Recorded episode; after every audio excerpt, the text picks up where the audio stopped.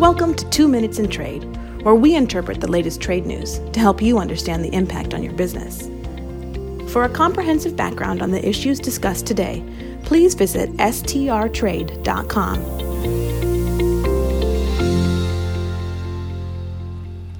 Today is Wednesday, December the 28th, 2022. I'm Nicole Bivens Collinson, President, International Trade and Government Relations with Sandler, Travis, and Rosenberg. Have you heard of the CBAM? It's the EU's Carbon Border Adjustment Mechanism. The CBAM is being developed to prevent what's called carbon leakage, or imports of goods produced more cheaply but in a more carbon intensive manner in other parts of the world. The CBAM is anticipated to begin in October 2023, but will initially mandate only reporting of carbon usage that would then be used to flesh out further phasing in of the mechanism. The EU's earlier proposal covered imports of iron and steel, cement, aluminum, fertilizers, and electricity. But this revised agreement adds hydrogen along with some downstream products such as screws and bolts.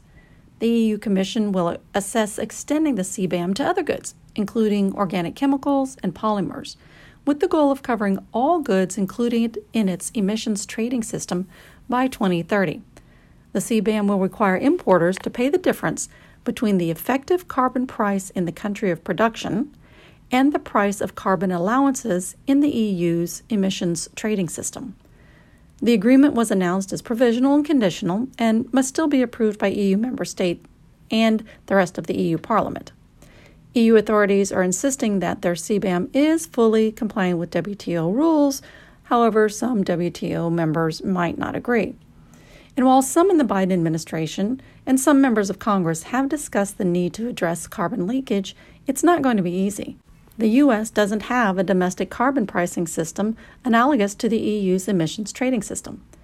Climate change needs to be addressed. The EU approach, with its goal of reducing its emissions by 55% by 2030, is worth watching and could one day be applied by the U.S. at our borders, too.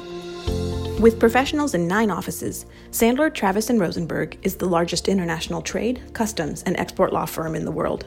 This is for informational purposes only and is not legal advice. The hiring of an attorney is an important decision that should not be based solely upon advertisements. Ask us to send you free written information about our qualifications and experience.